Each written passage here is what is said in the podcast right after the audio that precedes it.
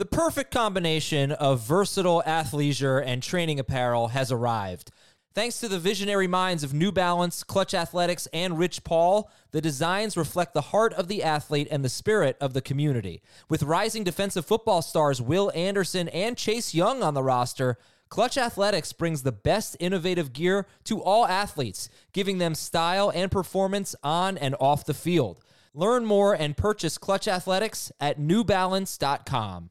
This is Fantasy Football Today from CBS Sports. On his way to the end zone. I tell you what, that was a spectacular play. It's time to dominate your fantasy league. What a play! Off to the races. Touchdown. Oh, he's done it again. Now here's some combination of Adam, Dave, Jamie, Heath, and Ben. Well, I know today's going to be a good show because Jamie is lit up like a Christmas tree. He is so excited. I'm, Jamie is like a, is, is like a kid on Christmas. You're so excited for today's show. It was Ryan Wilson's. I really think that Ryan Wilson is is your best friend. That's kind of what I get. Or you I- want you him know- to be your best friend. I do want him to be my best friend. I, I love Ryan to death. I think he's fantastic at what he does. I, I think I've said this time and time again. If you listen to FFT and five, Ryan, we do uh, our five minute podcast uh, Sunday night for Monday. I was saying how everybody should listen to the show because you are the best at what you do. And uh, but really, I like talking to Ryan about like parenting stuff because um, he has two boys. They're older than my three boys, and I like hearing his stories because I know what to expect. But um, I, I have a, a parenting story to share with Ryan. But I'll let you introduce Ryan first before we get into the parenting stuff. Okay, I'm trying to come up with some new nicknames for Ryan. Uh, he covers the NFL draft for CBS Sports. I've got Mr. Mock Draft, Mock Man, Backdraft, like little kind of old pop culture reference, Draft Punk, draft like Daft Punk. I like Uh, yeah. So I just came up with those. I'll try to figure out some more by the end of the show. Ryan, uh, you have you done a mock draft since the one we talked about on FFT and five, the seven rounder? Yeah, I came out Monday morning, a three rounder. Uh, you know, that we're in NFL draft week, the actual draft week. So that came out Monday, and then I'll have one more on Thursday morning where I just copy everything Jason and, and Pete and whoever else might know what they're doing. I, I put that in there and put my name on it. But um, yeah, no, I love this is one of my favorite times of year.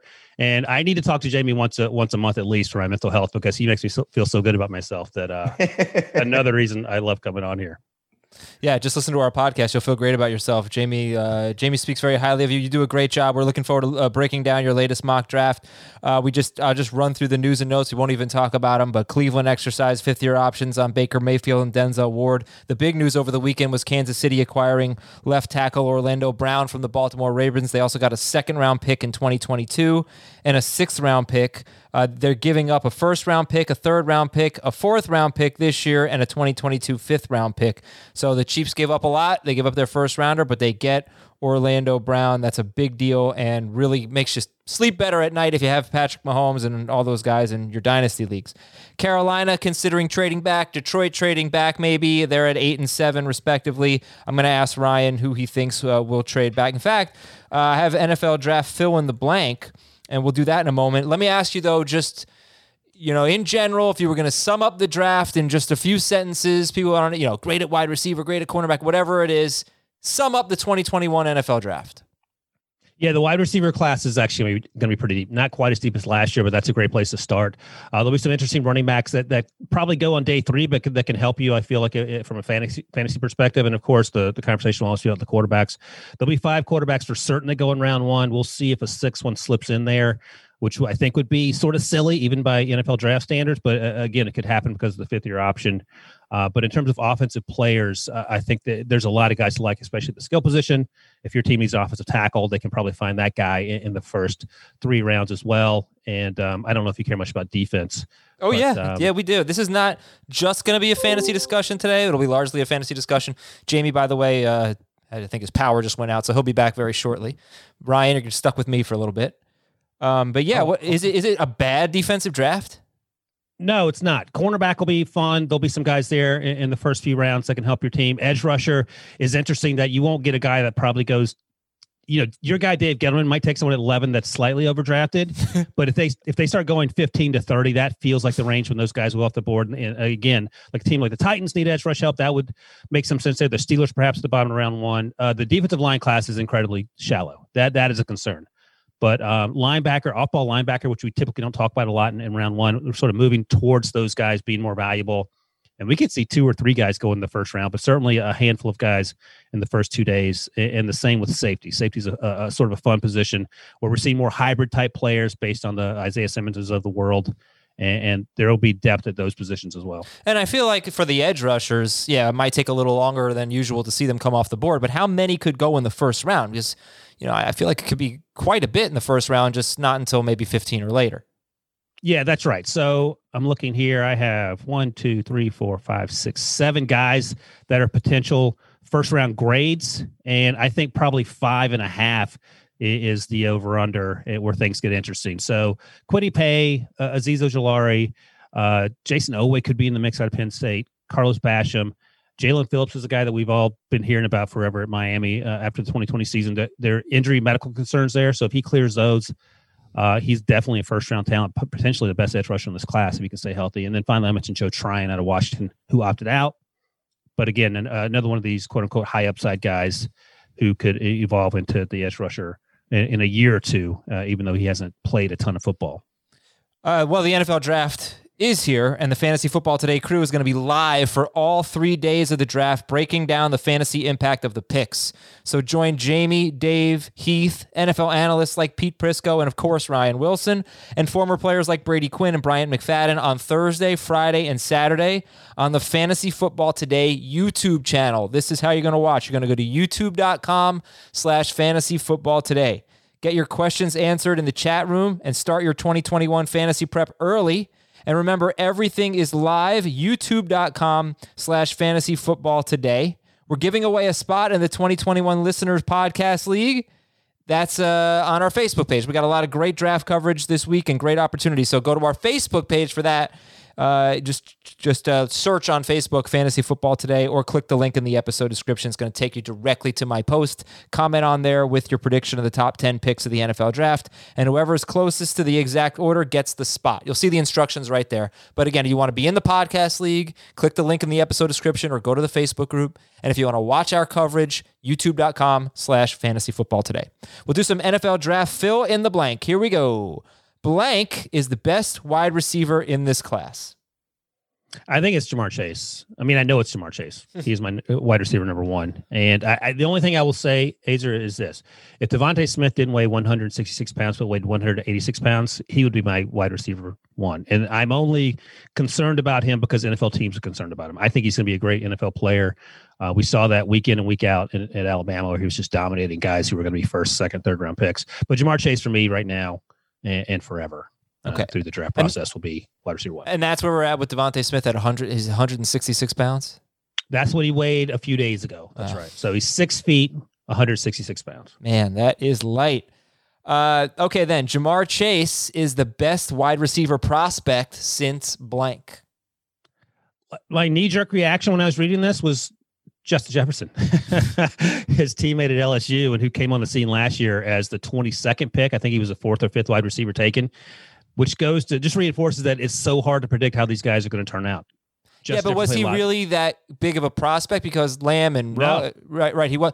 I my reaction was: Is he really okay? Is Ja'Marr Chase the best wide receiver prospect since maybe Julio Jones? That's what I. Uh, that's what I eventually scribbled. Okay because my knee jerk was, well, is he going to be better than Justin Jefferson in year one? I don't know, but right, uh, it's uh, Julio Jones feels like the the the comp in terms of being able to dominate. Like uh, when I talk about Ja'Marr Chase, the, the comp I say is Anquan Boldin, but fast in terms of being physical. Uh, he creates more separation, but he's not getting wide open like Justin Jefferson did last year. But he can.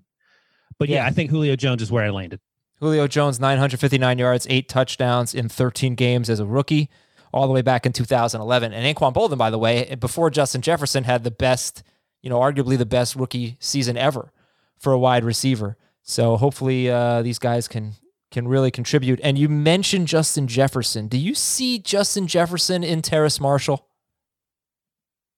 No, no. Uh, and here's that's a good question. Terrace is bigger, and Terrace actually ran faster at his pro day. My concern with Terrace Marshall, and uh, our Jason La Canfora mentioned this, there might be some injury concerns. J- uh, Jason talked to Terrace's agent who said uh, nothing beyond the wear and tear playing football, but NFL teams maybe have some issues with him as a possible bottom of the first round guy. So I mentioned that. But Terrace Marshall had his was at his most successful in 2019 as the third fiddle behind Chase, and Jefferson. So I don't know if he can dominate as a number one. And if you're taking him in the first round, that would be my concern. That doesn't mean he can't be great or he won't be great. Just I feel I'd feel more comfortable taking him maybe a round later. But that's a good question and a fair question to ask because we didn't know that Justin Jefferson was going to be as good as he was because he also was sort of in Ja'Marr's shadow. Yeah, I just look at like the size and the speed combination and the fact that correct me if I'm wrong here, but Terrace Marshall out of LSU can play both inside and outside, just like Justin Jefferson. And he's a little bit different. You know, after you get past those top three, the consensus top three, I guess we could say, you got a lot of small guys, uh, a lot of jet sweep guys, a lot of player. He could be really good, but slot receivers, and he's he's just different. Uh, and Jefferson really had this surprisingly amazing 1400 yard rookie season. Uh, so I, I just saw maybe physical comparisons uh, between the two and uh, that he stands out, that Marshall stands out a little bit in this wide receiver class, which is kind of a small class, small in terms Yeah. of height, in terms of height. Right. That's a that's a great point in- terms of the the smallish nature of some of the guys who could eventually go off the board. The Elijah Moores, the Rondell Moores, even the Kadarius Tonys. Um, and Terrence Marshall did play inside and out at LSU. Uh, he just wasn't the the first the first option, and that wasn't his fault. He played with two first round picks. That's what's going to happen.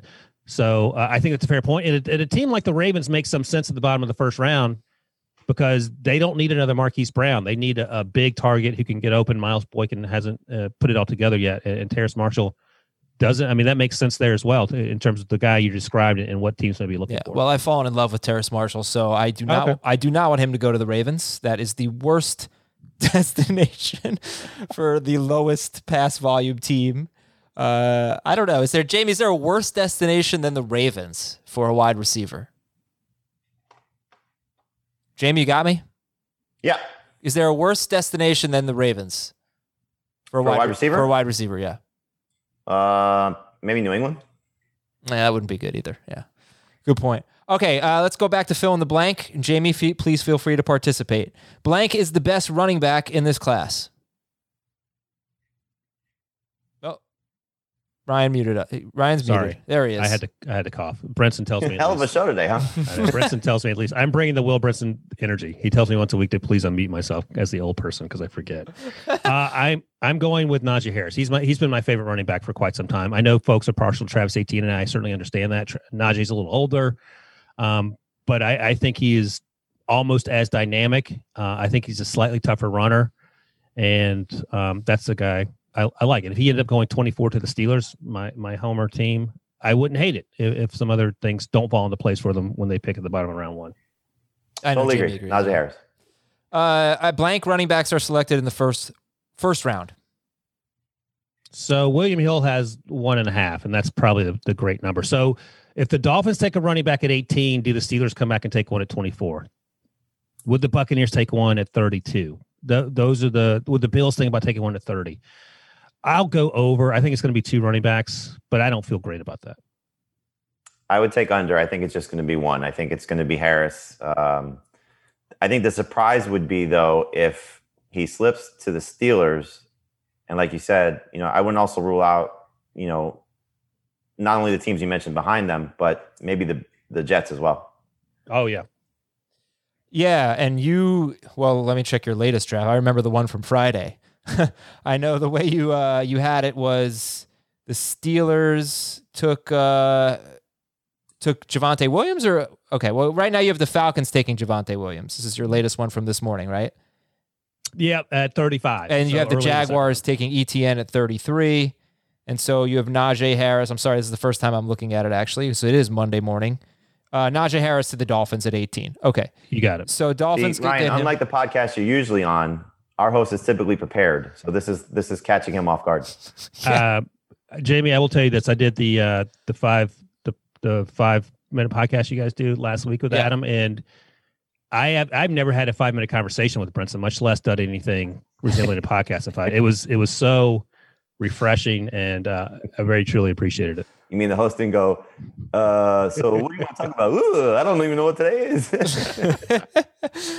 Uh, yeah. So anyway, Harris 18 to the Dolphins, ETN 33rd to the Jaguars, Javonte Williams 35th to the Falcons. Jamie, if that were to play out that way, and you had Harris to the Dolphins, ETN to the Jaguars, Javonte Williams to the Falcons, how would you rank them in fantasy? Harris easily would be number one. Um, Williams would probably be number two, just given the opportunity to play in Atlanta's system and probably get the better chance to start. ETN, I think, would actually overtake James Robinson probably by the middle of the season, if not sooner. But uh, that would be something you'd have to keep an eye on. Just I, I, think looking at all the scenarios. But you know, Williams would be in a great situation with the Falcons, and obviously Harris would be the best of that trio. Ryan, give me the scouting report on Javonte Williams. So he's he's a physical guy, right? Likes to hit people, run into people. Uh, I know that's why Emory Hunt doesn't really like him that much. He doesn't like that he runs the contact. He's not. I think think Emory said he's not sure that's going to translate at the next level. And the other thing I want to know is I'm worried from a fantasy perspective about Williams that he's kind of like what we saw from Kenyan Drake maybe in 2020, where he wouldn't be used in the passing game, where he might be kind of a touchdown dependent guy. And may, look, maybe he's amazing and he's Derrick Henry or something. But I don't. I, tell me what you think about his versatility, I guess, um, and how much do you like him? I like him a lot. I think he weighed like 220. He weighed about 200 pounds more than Michael Carter, the other running back in that system. And you're a you guy, right, Aizer? Yeah. Yeah. Yeah. So, I mean, they absolutely destroyed yeah, why, that, that game. every time yes. we talk about these guys, we yes. talk about that game. But the thing is, like, there's yeah, no, you, you, can't explain what happened. You had Roche, you had Jaelan Phillips, you have uh, Bubba, what's Bubba's last name? Bubba the, Bolden, yeah. Bubba Bolden in the back who's really good. And they just got steamrolled.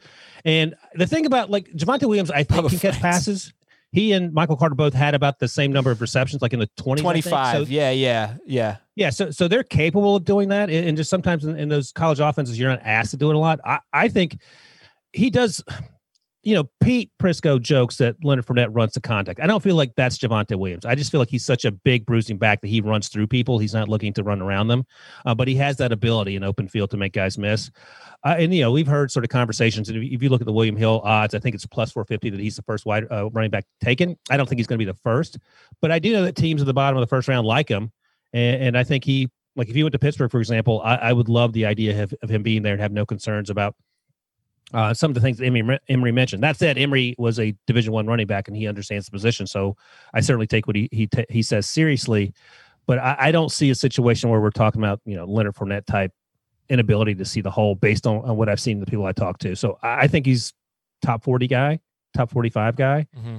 and um, he feels like some of the the second round picks we saw last year at the running back position who came in and, had a pretty good start to their careers because they weren't asked to do a whole bunch, but what they were asked to do, they did at a pretty high level. Do you like the comparisons, uh, Travis Etienne to Alvin Kamara? I can see that for sure, and, and, I've seen like the Le'Veon Bell to Najee Harris. If you squint, you can see that. Like uh, Le'Veon Bell, although came out of Michigan State, he was much heavier. Like he was two. I don't want to lie, but I think he was north of two thirty. And then obviously he got down and got himself into really good shape and was more of a sort of, you know, the patient guy behind the line of scrimmage. He wasn't that all the time at Michigan State. So I, I suppose I could see that with Najee Harris as well. But Travis Etienne is special. Um, the issue is, and you guys know this, we were all pumped about Clyde Edwards-Helaire going 32 last year. And at the end of the day, he wasn't the best running back in that class uh, based on production. That may change, of course. So we don't know how this is going to work out. It's basically a crapshoot. But based on what you see in college, there's no reason to think that Etienne and, and Najee Harris won't be wildly successful in, in the NFL at some point. Uh, sorry to keep cutting Jamie out. Jamie, my next question will be for you after this one. What do people? Oh, I can listen to Ryan talk all day. I'm fine. What do people make? I, I, I, thank you for letting me uh, just be on here to get it before everybody else. Yeah. Uh, what do people make of Travis Etienne's senior season? Is it viewed as a disappointment? You know, I look, people make fun of me for yards per carry, but it was way down, and 5.4 yards per carry is really not anything special for a college running back, and just way, way down from his previous three seasons. What do people make of that? Yeah, the issue for me wasn't so much the yards per carry. It was that he he was a little looser with the football, which was curious. But I think when you talk to folks, no one seemed to really concerned about him hurting his draft stock. And you also, you know, you think back a year ago, you sort of understand why he came back. He said he came back because he wanted to win a national title, and I, I believe him. But he also that running back class was so deep last year, and he wouldn't have been the first running back off the board. I don't think. Maybe, the the Chiefs would have liked him at 32. Uh, but I think he would have probably fallen in that second round glut and, maybe even slipped to to bottom of round two, early round three. And he you know, as El saying goes, he made himself some money by coming back. Uh, although, as to your point, Adam, he didn't set the world on fire, and, and yeah. that's why. Um, a year ago, Najee Harris was probably a day three guy. So I, I think him coming back, he did himself a, a, lot of favors, and that's why I like him slightly more than Travis Etienne. But again, if either of those guys went 24 to, to the Steelers, for example, I would be ecstatic about it. But I think you you raise a fair question, like, so what happened? And I think part of it was just that he wasn't as good as he was the year before. I don't think that's indicative of anything. It's just uh, the biggest concern for me was he was a little looser with the football, and that's something that you know that that's something that teams will will take very seriously. I think some people viewed Trevor Lawrence not as good as he was the year before too. So you know, I mean, it's just a byproduct of you know teams getting an extra year to see you and, and understand what you do and trying to you know negate some of the things that you do well. Well, one thing that Travis Etienne does well, he's got the home run speed and he's a big play guy. And he also, Jamie, caught a lot of balls 48 catches as a senior, 37 catches as a junior. So, since we live in a kind of a PPR world these days, uh, you know, when you look at, I guess, Dynasty, could you make a case for Travis Etienne? I know it's a silly question to ask before we even know where he goes, but as the number one Dynasty running back. Oh, for sure. I mean, you know, again, think about as Ryan brought up, you know, Clyde Edwards Helaire was not expected to be the number one pick in most dynasty leagues, and he was because of where he ended up. So, you know, if we get, you know, Travis Etienne to a team that is going to feature him and feature him prominently, um, you know, Jacksonville would certainly be interesting if that's where he does end up, you know, because of the ability to grow with Trevor Lawrence and a new system with, you know, Urban Meyer and, and Darrell Bevell and the offensive, you know, staff that they have there. So, it could be a great landing spot for him. And I think if you get that situation, as opposed to, you know, we keep hearing, and as Ryan is mocking and just told you, you know, Dolphins or the Steelers as two of the teams most, you know, likely to take Najee Harris in the first round. If it goes a different direction, you know, like Ryan said, Buffalo, you know, if, if Harris goes to Buffalo, while he would be the lead guy there, ETN and Jacksonville may be the better prospect for dynasty leagues just based on what that team does with their running backs compared to what the Bills do with their running backs, for example. Okay. And uh, Ryan, correct me if I'm wrong here, but Javonte Williams several years younger than Najee Harris. Najee Harris kind of old, 23 years old. So Javonte Williams is younger than both of them. It would go Harris and then ETN and then Williams in terms of age. But from a dynasty standpoint, that's that might not be insignificant. So something to keep in mind. Uh, all right, we can move on here. Uh, blank, another fill in the blank, blank running backs will be selected in the first three rounds. Because we care a lot about those day two running backs, Ryan. How many total, if there's going to be, let's say, one in the first round, how many total in the first three rounds? I came up with with five. So we've talked about Najee, Etienne, and Javonte. And then I think Michael Carter, Javonte Williams' teammate, goes. Uh, as I mentioned, he's about 20 pounds lighter, a little scat backier, if you will. And then Kenneth Gainwell uh, is the other name that I'll throw out there, who played with Antonio Gibson at Memphis.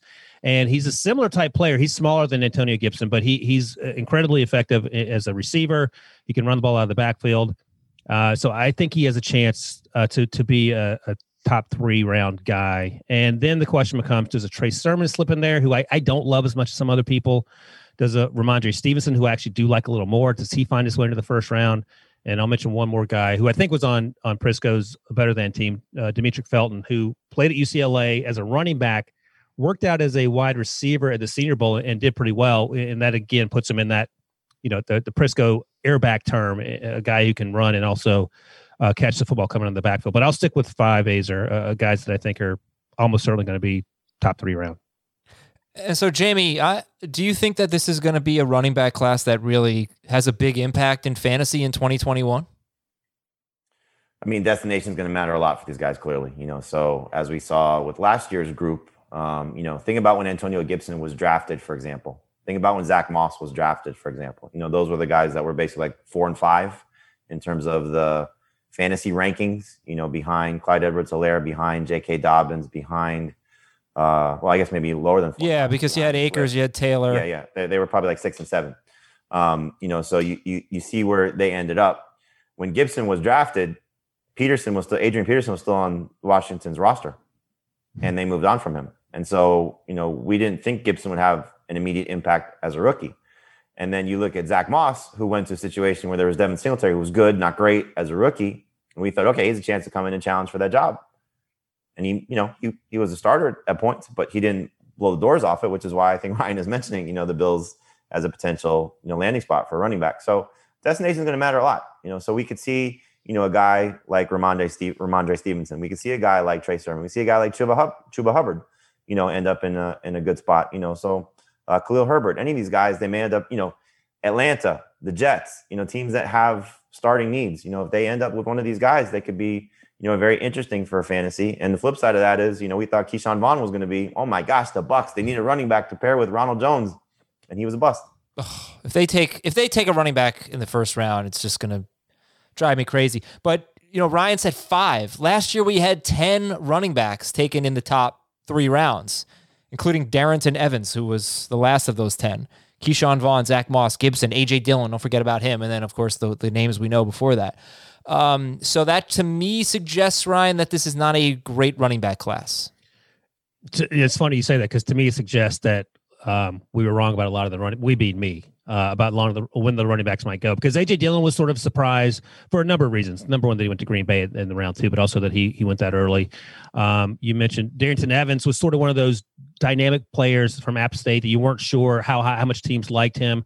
So there are some guys like that. Uh, Jamie mentioned Chuba Hubbard. He, he's a guy who who's a sprint speed guy. Uh, there's Kylin Hill who opted out of Mississippi State, but he caught a ton of passes in that offense and opened the, the eyes uh, of NFL teams in terms of him, him being able to do that. There's Elijah Mitchell out of Louisiana, who's another guy who catches a ton of passes. So if there's a, a premium on those type players, and we sort of saw that with some of the, the guys you mentioned that went in the top three rounds last year, maybe they do sneak into to the top uh, 109 picks. I think is what it is uh, in those top three rounds. So these are just the guys that I like, and you know you have to sort of see through what other teams are thinking to to make some of these other leaps, but it doesn't mean it won't happen. Um, so some of these players that we've been talking about that may not go that high, either they're too slow, either they haven't caught a lot of passes coming out of the backfield, uh, either they're not great blockers, whatever. But you know, I say five. It could be seven or eight, and, and uh, you know, I wouldn't be shocked. By the way, I want to tell our listeners what we have on tap this week, uh, this show today, and then uh, tomorrow we'll talk about the veteran, the NFL players, the veterans that have the most to gain or lose based on the NFL draft. And then on Wednesday, we're going to have a mailbag for you. So I've got a lot of questions in my inbox, but please feel free to send more in. Apple Podcast reviews would be great. Go to go to our page on Apple Podcasts, leave us a five star review with a question. We'll read them. Also, fantasyfootball at cbsi.com. And remember, during the draft, Thursday, Friday, Saturday, youtube.com slash fantasyfootball today. Check out all the live coverage. All right, let's have fun here with Kyle Pitts. Blank will select Kyle Pitts. Ryan? I think it's the Falcons. Uh, I mean, Prisco's been talking about this for some time. He doesn't think that the Falcons are going to take a quarterback. He thinks Arthur Blank is all in on, on Matt Ryan for another year or two, even though they have a new coach and a new general manager. And here's the thing: like if you trade down at four, and I suspect there will be teams interested in trading up to four to get whether it's Trey Lance, Mac Jones, or Justin Fields. If you're the Falcons and you move down, if you move down, you're not getting Kyle Pitts. I mean, that's just the end of the conversation because either the Bengals or the Dolphins are going to take him at five or six, and uh, presumably you're not moving trading with those teams who already have quarterbacks. So that's the math you're doing. And if you trade down, you're not getting likely Ja'Marr Chase. We saw a report on Monday from Peter King that maybe Julio Jones could be moved, which which seems crazy, but they need that cap space. Um, could you trade down for a cornerback? Yeah, if you're the Falcons, you could. But again, what gives you more value in terms of making that football team better? I think it's Kyle Pitts. So if I'm the Falcons and I'm not taking Justin Fields, Max Jones, Trey Lance, I'm staying put and taking taking Kyle Pitts. Jamie, fill in the blank. Blank will take Kyle Pitts. I think it's it's Atlanta, but I, I, I also wouldn't be surprised if a team traded up with the Falcons to maybe even take Pitts. You know, like Ryan is saying, you know, they're trading up to get the quarterback, but um, you know, teams fall in love with him. Obviously, you're Dallas. You know, I don't know Dallas is going to go from ten to, to four, but um, you know, if a team really loves him that much, and it's hard not to love him that much, then you could see maybe a, team being you know overly aggressive. I think it was on um, on the NFL Network this morning on Good Morning Football. There was uh, a segment that they do where the Giants actually traded up. You know, I don't know who was doing the Giants. I saw just a screen grab of it on Twitter, but the Giants gave their first, their second, Evan Engram, and something else to move up to four to get Pitts. You know, and it was, um, you know, something that on paper makes some sense, but you know, obviously something that's not likely to happen. But still, uh, I would say it's four is where he goes, but the Falcons do make some sense, especially if they do decide to move on from Julio Jones and get another playmaker. Yeah. Emory made a good point last week though, because I said, who would you take the your top rated wide receiver, which for him was DeVonta Smith, or Kyle Pitts, and he took the he took the wide receiver, and I think, you know, let's just say it's Ja'Marr Chase. What do you mean? This draft is so deep with wide receivers. Like you yeah, get but and- it's and- it's not deep with Ja'Marr Chase. You know what I mean? So it, it- like we when you were when you were faking a power outage because you didn't want to be on the show earlier, right. we we said Ryan said that Ja'Marr Chase might be the best wide receiver prospect since Julio Jones. Why would I take a tight end over that? I would take the wide receiver. Even if I'm Atlanta, you know, even if I have two good wide receivers, why would I take a tight end over the best wide receiver if if that wide receiver is really on that level? But let me push back on that and just ask you this: Would you take the bet? What if Kyle Pitts ends up being the best pass catcher in this draft class, which I think is quite possible? Like you're talking about, like Darren Waller. Feel this is going to be a, hyperbole, but Darren, Darren Waller feels like his floor, whereas you know Julio Jones is almost certainly Ja'Marr Chase's ceiling. And I'm exaggerating a little bit, but my point is that I don't think Kyle Pitts is a tight end. I just think we call him that. I think you can put him anywhere. Like I sort of Right. joke, he could, he could kick field goals and he'd probably be an All Pro next year if you Well- wanted him to do Well, that. Well, then why would he? Why would he have more of an impact than Ja'Marr Chase? Because let let's say he's not. We it's hard to know how what kind of a blocker he's going to become. I, I don't think most tight ends come into the NFL as with a reputation Right. of being a great blocker. They can develop it, but if you're just lining them up out wide and you're lining Ja'Marr Chase up out wide, who do you think would put up better numbers in the same offense with the same quarterback? You know what I mean? Who would mean, put up Chase better? would, but- right. That's so. Then why would you take Pitts over Chase? but but you can put- again, Chase is not going to do the things at tight end that that Kyle Pitts is going to do at tight end. So Is he a tight end Um, though? Like that's we keep you saying he might well, be you're a wide go one way, you got to go the other way too. Yeah, but okay, sure. So he has to become a, a good blocker. But think, just think about, and, and this is, you know, you know, we get criticized a lot for our fantasy picks. You know, Ryan has a much more maddening job trying to, you know, put these players to these teams and, and make that that match. But you know, you think about the receivers over the last, you know, few years coming into the into the league. Go back to last year. Henry Ruggs was the first receiver drafted. Argue however you want if that should have been the case or not. So far, year one bust. Jerry Jeudy, not long after. So far, you would say bust, right? I Um, I'm gonna look. I- T.J. I- I- Hockenson. I, I would push back on that too, but I'm saying just the way that he good. performed in year one did not live up to being a first round caliber wide receiver. CeeDee Lamb was great. Uh, Jalen Reagor was a bust. Justin Jefferson was great. You know, it's like it, it's crapshoot at that position.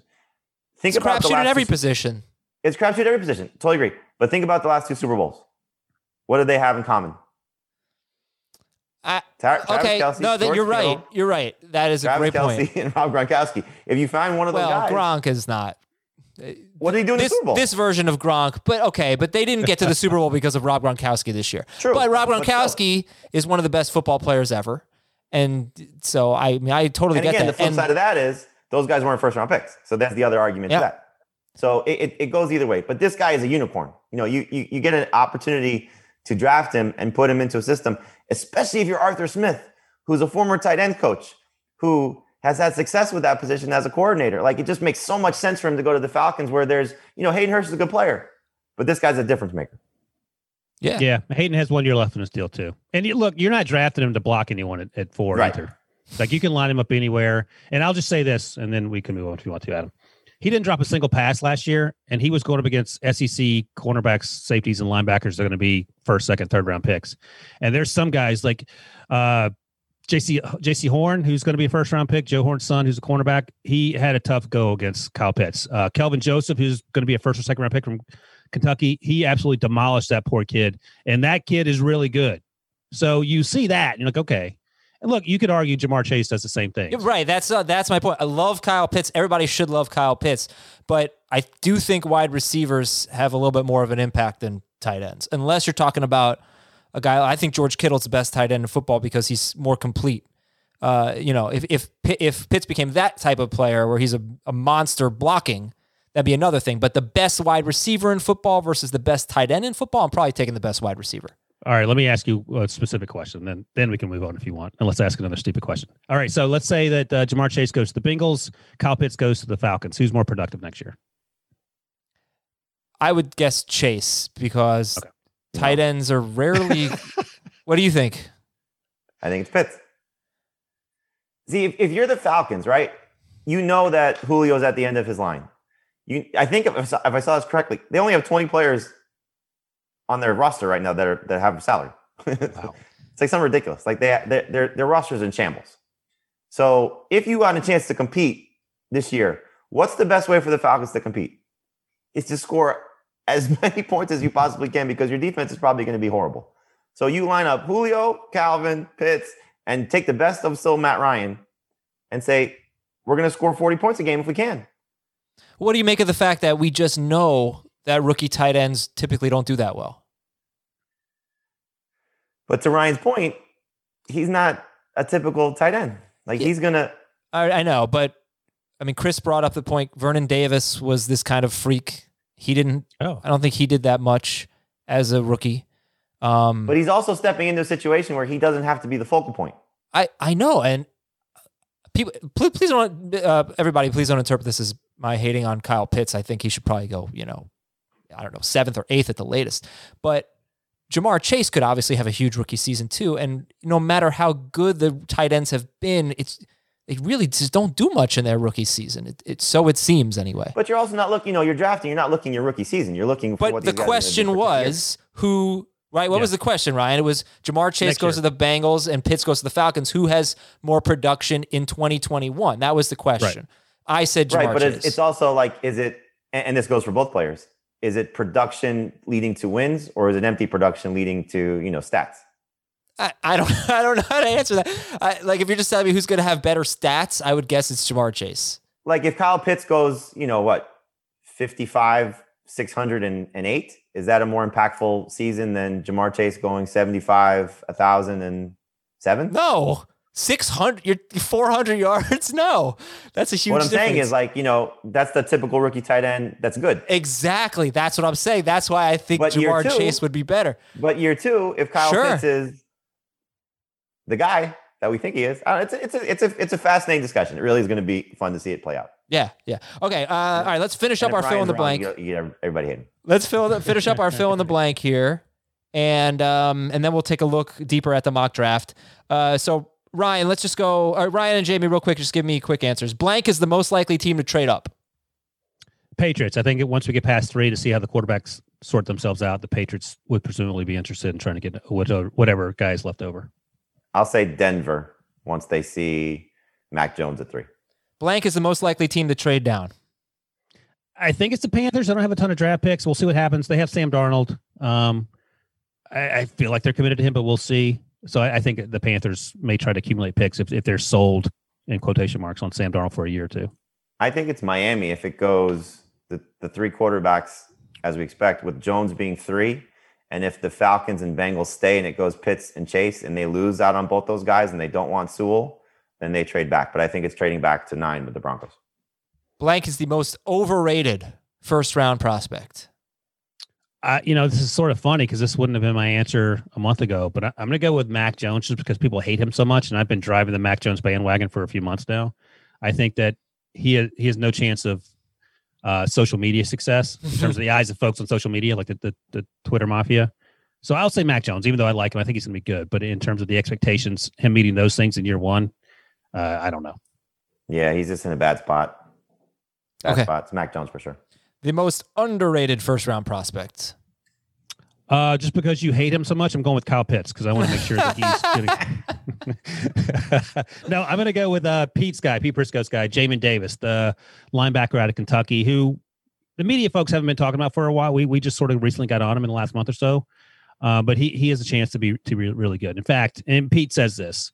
This is Pete's words, not mine, but he thinks he's going to be better than Micah Parsons. I think Micah Parsons has some off-field issues that may see him drop a little bit, but Jamin Davis i- is a fun off-ball linebacker, and we're seeing more and more of those guys go in the first round. I'm going to stay in my lane and go with Kadarius Toney. I think he's going to be fun wherever he ends up. I think he's going to be a difference maker right away. I don't think he's going to have a great rookie season in terms of production, in terms of stats, because of the type of player that he is, but he's going to have a lot of big impact plays because of the type of player that he is. All right, we're going to take a break here. When we come back, we will break down Ryan's mock draft with three quarterbacks going with the first three picks. Who does he have going third overall? And we'll talk more about Kyle Pitts, I'm sure. No, uh, we'll probably not. Uh, but we'll, we got a lot to talk about. We'll be right back on Fantasy Football today.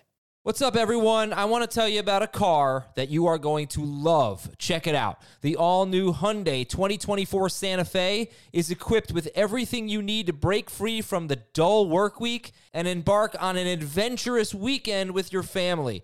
The all new Hyundai Santa Fe's features like available HTRAC all wheel drive, standard third row seating. I love that. Available dual wireless charging pads ensure that you can take on any adventure. So let's say you're ready to take the family on a camping trip or something like that. The Santa Fe is perfect for you. You've got all wheel drive. You can load everyone up in the third row. It's time to start being adventurous, and you need the right car, and that's the Hyundai 2024 Santa Fe. Learn more about the all new Hyundai Santa Fe at HyundaiUSA.com. Call 562 314 4603 for complete details. Okay, picture this. It's Friday afternoon when a thought hits you. I can spend another weekend doing the same old whatever, or I can hop into my all new Hyundai Santa Fe and hit the road. With available HTRAC, all wheel drive, and three row seating, my whole family can head deep into the wild. Conquer the weekend in the all new Hyundai Santa Fe. Visit HyundaiUSA.com or call 562 for more details. Hyundai, there's joy in every journey. 40 minutes in, we haven't talked about quarterbacks. How about that? Zach Wilson, two. Of course, Trevor Lawrence, one. So who is it going to be at number three? But before we get to that, Ryan, how good is Trevor Lawrence? Well, here's the thing. Uh, and Jamie sort of touched on this earlier. He he had a you know he wasn't necessarily great throughout the 2021 uh, 20 season. Excuse me. Part of that was probably COVID related. Um, he wasn't great to start his sophomore season. I mean, there were times, in fact, early on in that sophomore season, the first three or four games, we're like, okay, this isn't the same guy we saw as a freshman. What's going on? And I've often equated that to Justin Fields only playing a year and a half and why people don't seem to be as high on him as they probably they should. I think he's going to be a really good player. He just needs a little more time to grow into the role, and that's fine. But if Trevor Lawrence is, I've been saying this for a while, if Trevor Lawrence is 75% of Justin Herbert in year one, that's a home run for the Jaguars. I don't like Justin Herbert played out of his mind at uh, for the Chargers. And I was shocked. I think a lot of people were shocked how well he played, but I credit to him for doing it. And I don't know if Trevor Lawrence can can reach that in year one in a in an organization that isn't as put together as Los Angeles for whatever awards the the Chargers do have. So I'm going to say 75% of Justin Herbert is a great start, but I, am sort of hesitant to see how this is going to play out. Just just with all the moving parts, Urban Meyer, is he going to stay? The playmakers around him, the issues, uh, you know, on defense, so on and so forth. And you have Mac Jones going third. So we had a tweet from Rapoport last night that it's between Mac Jones and Trey Lance. Uh, what do you think? I wasn't laughing at that. Sorry. Mac Jones and Trey Lance. Um, something crazy going on in my house right now. Uh, what do you think is Mac Jones?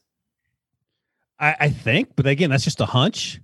Uh, I think he fits like he's like the best of what Kyle Shanahan wants. And I know we always think about the picture of Mac Jones with his shirt off, looking like me in a tank top going to the beach to you know sit in a lounge chair and drink six pack.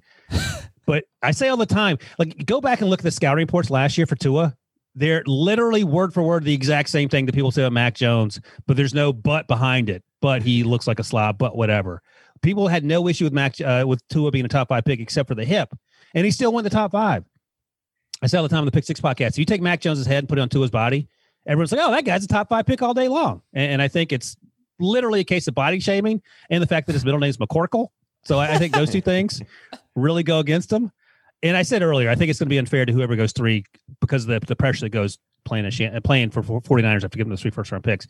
But you know, when you talk to people in Senior Bowl, the coaching staff that was there, and, and the Panthers were the coaching staff uh, of, of the Mac Jones team, and the scouts that were there, they all say that Mac Jones is so incredibly smart. And I don't mean like, oh, he's smart for a, a senior in, in, college. He's smart for a guy who's been in the league four or five or six years.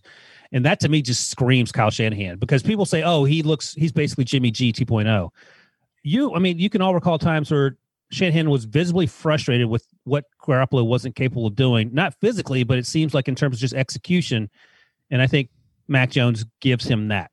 That said, if it were Justin Fields or Trey Lance, I'd be like, oh, I can see that too because Shanahan's so good at his job. Basically, anyone fits Shanahan's system. But I, am you know, I've been riding the Mac Jones train for a while, so I'm going to stick on it for a few more days. I think if it, if it ends up being Jones, it's you know because Shanahan feels it's the best fit for what he does, and you know the, the knock on any Alabama quarterback, which is understandable, or any quarterback coming from an elite program is, well, he played with all of this talent around him. He's stepping into a situation, Mac Jones, with a very good offensive line, an above average offensive line, obviously, in a great system with pretty good weapons around him in George Kittle, Aiyuk, and Deebo Samuel. It may not be the best, but it's certainly in the upper half of the league, and a run game that's going to support him, and a defense that's not going to put him in some bad situations. He's going to probably look a lot better than what the expectations are right now. Now, that being said, it feels as if, and if you talk to you know Pete Prisco, for example, our our, our NFL senior columnist, drink. Um, I don't have my water. that- Sorry. That uh, you know Justin Fields is the is the better pick. I think probably a lot of people feel that way. Trey Lance feels like maybe he has the higher ceiling of all these guys because you just don't know. And the hope is that he becomes uh, Steve McNair or he becomes you know Josh Allen. You know the the, the names you're hearing most associated to him. So it, it could really go any one of those three ways. It just feels as if Mac Jones is a reach at that point. But like Ryan told you, you know it it if you if you were to swap out the names and just looked at the numbers, you would say, "Oh, this guy's not bad." And if you said it was Tua as opposed to Mac Jones, you'd say, "Okay, it makes a lot of sense." So we'll see if Mac Jones goes there. I personally would take Justin Fields, but you know, if, if the 49ers feel like that's the direction they want to go, they have a few years to prove it, and they may be out of job if Mac Jones doesn't right. Uh, I'll just say this quickly, Adam. Um, here, here's the thing: like this is what's going to be hysterical. Let's say Justin Fields goes three and he's successful and, and all that. Uh, when the Patriots take Mac Jones in five years from now, they have won two Super Bowls with Mac Jones. People are going to be screaming as to why the 49ers didn't take Mac Jones when they had Yep. a chance. I so Kyle Pitts four. You have him going to the Falcons. You do not have Ja'Marr Chase going to the Bengals. You have Penei Sewell going to the Bengals, the offensive tackle out of Oregon, and then you have Chase and Waddle back to back to the Dolphins at six and to the Lions at seven. So Jamie, uh, who would you rank higher, Chase on the Dolphins or Waddle on the Lions? I would rank Chase higher. Um, I, I think Waddle goes into a situation where he's the number one receiver right away. Obviously, Chase goes to a situation where he's, uh, you know, eventually will become the number one guy. But you know, Will Fuller, DeVante Parker, and, and Mike Gesicki are going to make that a little harder on him. Uh, clearly, you look at the Lions and T.J. Hockenson, and then a bunch of stiffs at wide receiver.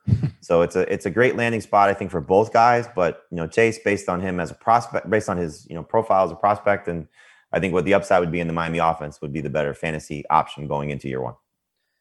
Okay, Ryan. So let me get your take on this. Here's what I what I fear about Waddle is that he will be, and again, we live in sort of a PPR world. He will be a low catch guy, which is you know, look, Tyreek Hill's a low catch guy, and I'm not saying he won't be a great pro, but he might be maybe like a Gala, not that the same player, but just in terms of stats, high yards per catch, not a lot of catches, hopefully a lot of touchdowns.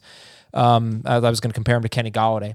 I had Shraggy B break down the four regular season games that Waddle and DeVonta Smith played together. Now, the national championship game was another story. Waddle came back. Smith had 200 yards and a half. It was incredible. But the four games they played together in the regular season, Smith had 13 more catches, uh, 25 catches for Waddle, 38 for Smith. They both had four touchdowns, but Waddle had 557 yards and Smith had 483. But you know, it just, just you know, look, I know it's not going to translate directly, but just from a, a fantasy football perspective, 38 catches, 483 yards compared to 25 catches, 557 yards. I kind of feel like people would gravitate toward the higher catch guy. Do you think Jaylen Waddle is um, is he a true number one? Is he who do you compare him to? Is he going to be an 80 catch guy? I don't think he's going to be a 100 catch guy or anything like that. Like, what do you think? So DeVonta Smith is my wide receiver two, and we were talking earlier that he would be my wide receiver one if he weighed twenty pounds more. So I like DeVonta Smith more. I, I think that Jaylen Waddle goes sooner because of the the athleticism and the high end traits and all that stuff that we hear about.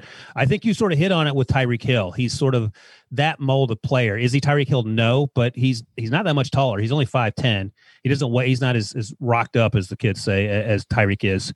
Um, but I think you're exactly right. I think you're onto something in terms of um, high yardage, low catch uh, a lot of touchdowns. He adds something in the run game and excuse me in the return game.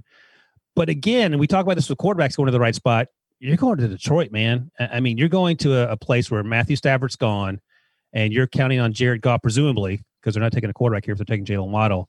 Who, by the way, if you can't have success in Sean McVay's system, what chance do you have in Dan Campbell's system that we don't even know what it is in a historically dysfunctional organization? So I, I think it's another situation where it's not a great landing spot for anyone. but I, I, think you're hitting on something in terms of what the production will look like for Jaylen Waddle compared to DeVonta Smith. I would expect expect DeVonta Smith to be more productive as a as a rookie, assuming they went to the same landing spot. But but um, I think Jaylen Waddle is still growing in that role because he's never been a number one. We were talking about Terrace Marshall earlier. Jaylen Waddle's played with three of the first rounders, and he's rarely had to be be the guy. In fact, he's never had to be the guy at Alabama. And then you've got all right. So I'll just skip down just a little bit because I want to keep this wide receiver discussion going. Is DeVonta Smith to the Giants at 11. Jamie, is that a good landing spot for a wide receiver? Would you want to see DeVonta Smith or one of those big three go to the Giants? I mean, it's not going to be great for what his rookie production probably is, but you know, you're talking about Sterling Shepard and and Darius Slayton. You know, Slayton is the one that's going to be the odd man out.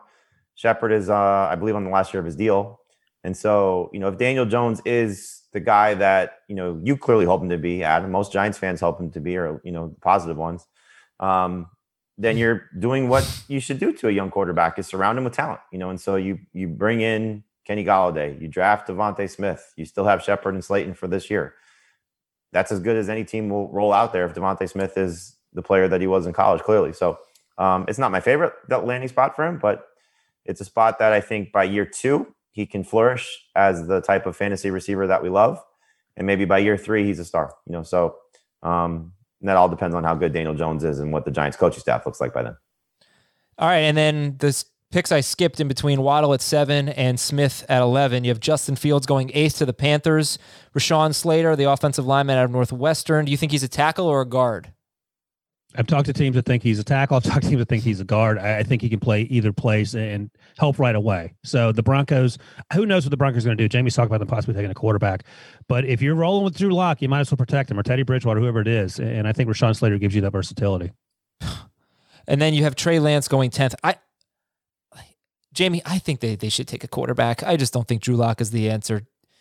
It's kind of weird to say that. It's like, how can I say the Giants shouldn't take a quarterback, but the Broncos should?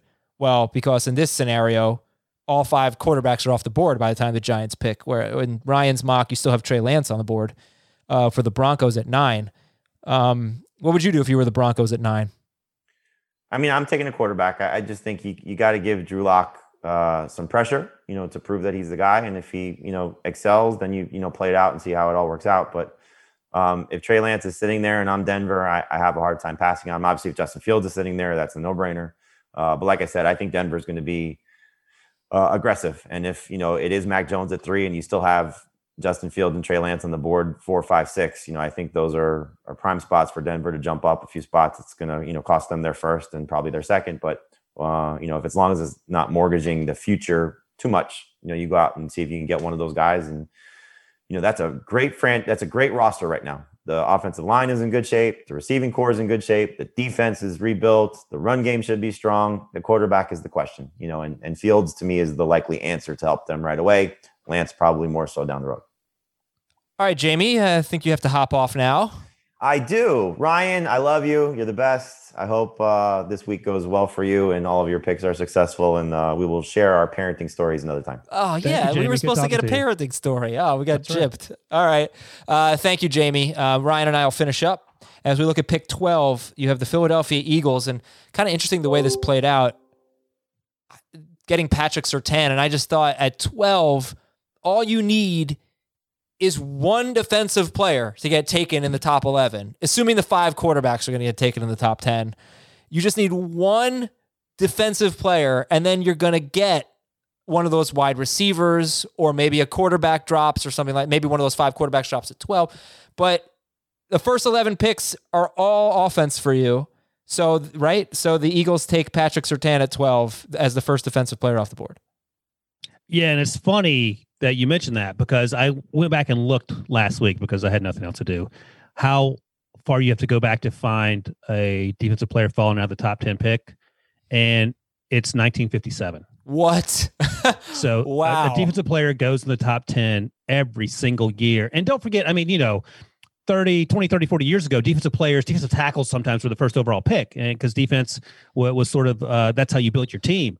So this would be ab- absolutely unprecedented and almost hysterical. I mean, you're a Giants fan. You could appreciate the fact that the, the Eagles are trying to manipulate the board. They're going to get a playmaker, and then they trade down 12 and they have to settle for a defensive player. The good news is they need help in that secondary desperately. But I mean, they traded down from six, where they could have had Jaylen Waddle, Justin Fields. Uh, you know, if they were going in that direction, uh, Rashawn Slater, if they decided to stay put, DeVonta Smith, and instead they have to settle, quote unquote, for Patrick Surtain. Fields a need, but it's not as uh, a sexy a pick as one of these receivers. so, what do you think about Surtain and and this defensive back class? We're going to start seeing cornerbacks come off the board at, around here. Cornerbacks and edge rushers going to kind of take over for a little while. Yeah, so the best case scenario for the Eagles here is if the Broncos pick a cornerback, or maybe the, the Cowboys do it ten and don't trade down. But my cornerback one up until a month ago was Caleb Farley. Uh, he didn't play last year; he opted out. But he is, in terms of physical traits, he's probably the best in this class. He's big, he's strong, he's fast, and he's a converted wide receiver, so he's only going to get better. Patrick Surtain is feels like the the most certain uh, of the bunch to to be a solid NFL pro, and and that's really all you want. You can sort of bet on flash and have that blow up in your face, and then right behind him is Jaycee Horn. Uh, we mentioned him earlier. Joe Horn's son. He's big. He's physical. Uh, he's a he can dominate at times in man to man coverage. Then after that, there's Greg, uh, Greg uh, Newsome, excuse me, out of uh, Northwestern. Fantastic season um, for him. He plays more of a quarters cover four type look, uh, but he can certainly do other things if you need him to. So those are the top four or five guys, and the question becomes whether Surtain or Horn goes first, and then also how far does Caleb Farley fall if teams are, in, are worried about his, his injury, hit a back injury, a back procedure a, a few weeks ago. That uh, the second one he's had, and, and I've talked to teams that are actually legitimately concerned about him no longer the top five pick, but a top 10 pick, excuse me, maybe do we even take him at the bottom of round one. Yeah. And Surtain, what a recruit he was. I remember his recruitment. It, he was top five overall recruit. I mean, just he's he got pedigree on a high school team with Tyson Campbell from Georgia, who uh-huh. also has a chance to be a first round pick. And both those guys are six one. Um, Surtain weighs a little more. He's probably 195 maybe. And uh, Tyson Campbell's 185. But I can't imagine being a high school quarterback trying to throw against two uh, you know, five star kids that that are uh, dominating in the SEC. All right, you got the Chargers, who PFF had as, as, one of the worst offensive lines, if not the worst, in football last year, taking Virginia Tech offensive lineman Christian Darrisaw at 13. Then you got Kwity Paye, your first edge rusher, Kwity Paye going to Minnesota. Uh, Minnesota, they don't have a lot of pick, a lot of capital, right? Um, Right. So they, they got a second round pick. Yeah, they got to nail this pick, and pass rusher makes sense for them. Um, and I think that this is going to end up being a good. Dra- I I can't really see them adding a wide receiver. So I think you know if you have Justin Jefferson, I, I don't know that you should be too concerned about them taking a wide receiver early in the draft anyway. Minnesota.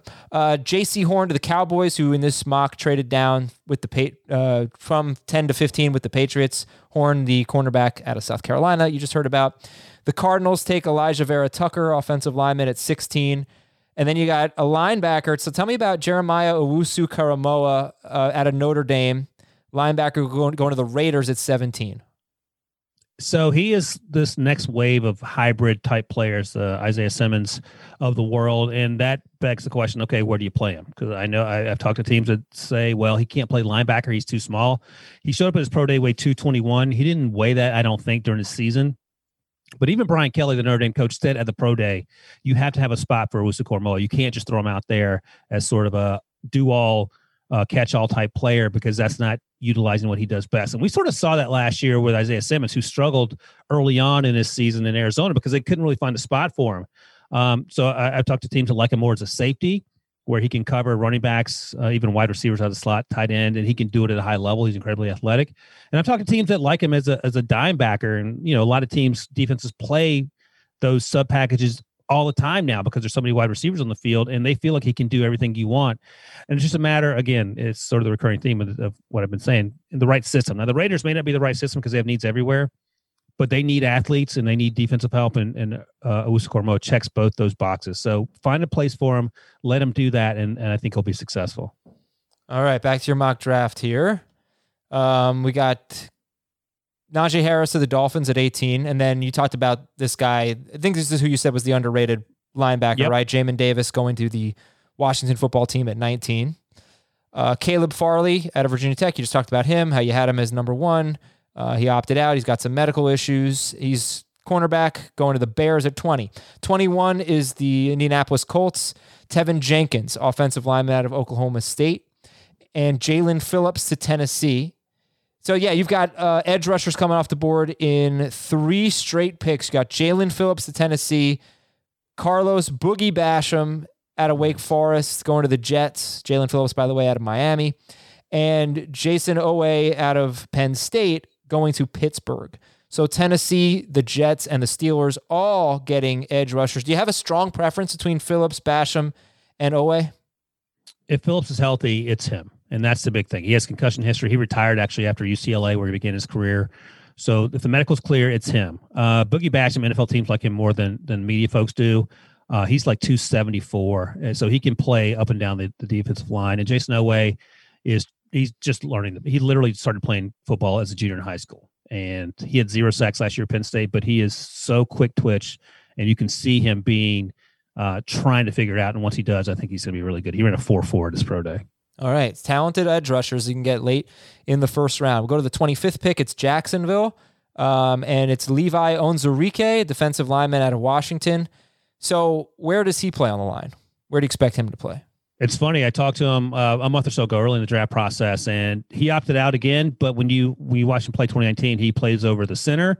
He can play over the guard. He can play over the tackle. He can line up out wide. He can play anywhere. And he is his first step is one of the quickest in this draft uh, as an interior defensive lineman. He has incredibly strong hands, and he has a, a, a several pass uh, rush moves that get him into the backfield consistently. So uh, he may not be the first defensive tackle off this board, and we talked earlier that's a pretty weak class there. Either he or Christian Barmore are probably the likely candidates, but Jaguars need big guys on both offense and defense, and I think uh, he makes sense for the Jags here as their second first round pick, although they could go offensive line for sure. For sure. This is the surprising one here is Micah Parsons all the way down at 26. So why do you have him so low going to the Browns, linebacker out of Penn State, who you know, many thought? I mean, I guess he still has a chance to be the first defensive player selected. You have him 26th. Yeah, it's all maturity concerns. That's all it is. He's a top five talent, and the concerns are he had some issues at Penn State early in his career, and I've talked to teams that are like, well, that was just he was lack of maturity. He, he has he, that doesn't necessarily define him, but there are other concerns about okay, does he love football?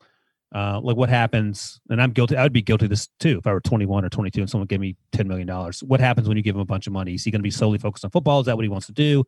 Uh, and there are some issues there. So taken together, maybe he slips a little bit. I don't know if he slips to 26. Maybe instead of going seven or eight or nine, he goes 15 or 16. But it, it's a concern. Like NFL teams are talking about it. Okay. Pick 27, edge rusher, Azeez Ojulari going to Baltimore. And I think a lot of people have Baltimore taking a wide receiver here. Uh, how realistic? Because you still, at this point, 27 picks now, you still only have three wide receivers off the board. Kadarius Toney's going to come off in a couple more picks. But you went defense for Baltimore. Yeah, so they lost Yannick Ngakoue. They lost Matt Judon. Their edge rush situation is, I wouldn't call it dire, but it's not great. And they do have Hollywood Brown and, and Miles Boykin and they do have that other first round pick, Adam, right. that they got for Orlando Brown. So maybe they, will circle back and, and, think about a wide receiver at the okay. final round one. Yeah, let's do that. I, I, I, like the guy you have there, but I don't want him to go to Baltimore. Uh, Greg Newsome, Greg Newsome going to the Saints at 28, cornerback out of Northwestern. All right, this would be very interesting. Darius Toney to the Packers. So that's 29th overall. That's the fourth wide receiver off the board. Then you got Zaven Collins, linebacker out of Tulsa, going to the Bills. Terrace Marshall to the Ravens at 31. We already talked about him earlier. And uh, Trevon Moehrig, the safety out of TCU, going to Dallas in a mock trade with Tampa Bay. That is Tampa Bay's pick. You have the Cowboys trading back in to get Moehrig, the safety here. But Kadarius Toney, I want to finish on him. Fourth wide receiver off the board for you, drops down to 29th, goes to Green Bay, which is a really interesting spot. But what separates Toney from the other really talented. I don't, I don't know. Is he small? Because he's he's six 5'11. feet. Yeah, five eleven. Okay, not necessarily an outside guy, but what separates him from the Moores of the world? You know, why is he fourth? He's bigger than Elijah and Rondale Moore. Um, is he as dynamic? Probably not, but he had a great season at Florida, as you know. And I think uh, he's another guy. We talk about Najee Harris. He's another guy came back and, and made himself some money because he played at such a high level and he did it sharing uh, the football with Kyle Pitts and Trevon Grimes. So I, I, like the fit, and there's some concerns. He may fall out of the first round. Like Rashod Bateman could also be an option here, but I like the idea of finally the Packers giving uh, Aaron Rodgers some help. And I was yelling and screaming last year that I wanted them to trade for Will Fuller because they just one more person. Of course, Will Fuller went and got suspended, so that blew up my face. But the point is, you had Davante Adams. You get uh, another slot receiver who can sort of reprise what we had in Randall Cobb, and Kadarius Toney feels like that type of player. And Aaron Rodgers is probably happy. And if that makes him happy, and you can win one more game down the stretch, which is what came, they come up short doing that, why wouldn't you do it? Like, why why do you not want to get receivers? Which is, lat, Adam, you know this. Last year was the deepest wide receiver class in a millennium, and they didn't even sign one as an undrafted free agent. So I would like to think that they would make a uh, do something differently here, not draft a quarterback, for example, even though I like Jordan Love, and get Aaron Rodgers uh, a playmaker. And I think Kadarius Toney fits that bill. He doesn't have to do it all with Davante Adams standing next to him. I think you mean to say who is Kadarius Toney? Thank you. Sorry, that's, that's how we have everything's Jeopardy now when you talk about the Packers. All right, thank you, Ryan. Good stuff, man. Good talking to you, Aizer. Yeah, always always good to have you on, and uh, your info is great. Please check out all of his mock drafts on CBSSports.com, including the one I did not get a chance to talk about uh, from October 20th, 20, 2020, where you did have Trevor Lawrence going one, Justin Fields two, Penei Sewell three, Trey Lance four, Micah Parsons five. Nice. Do you remember who you had going six to the Miami Dolphins? He is not Is even a first Wilson? rounder. I would say the biggest faller of the draft process. Oh, who is who is it? Gregory Rousseau.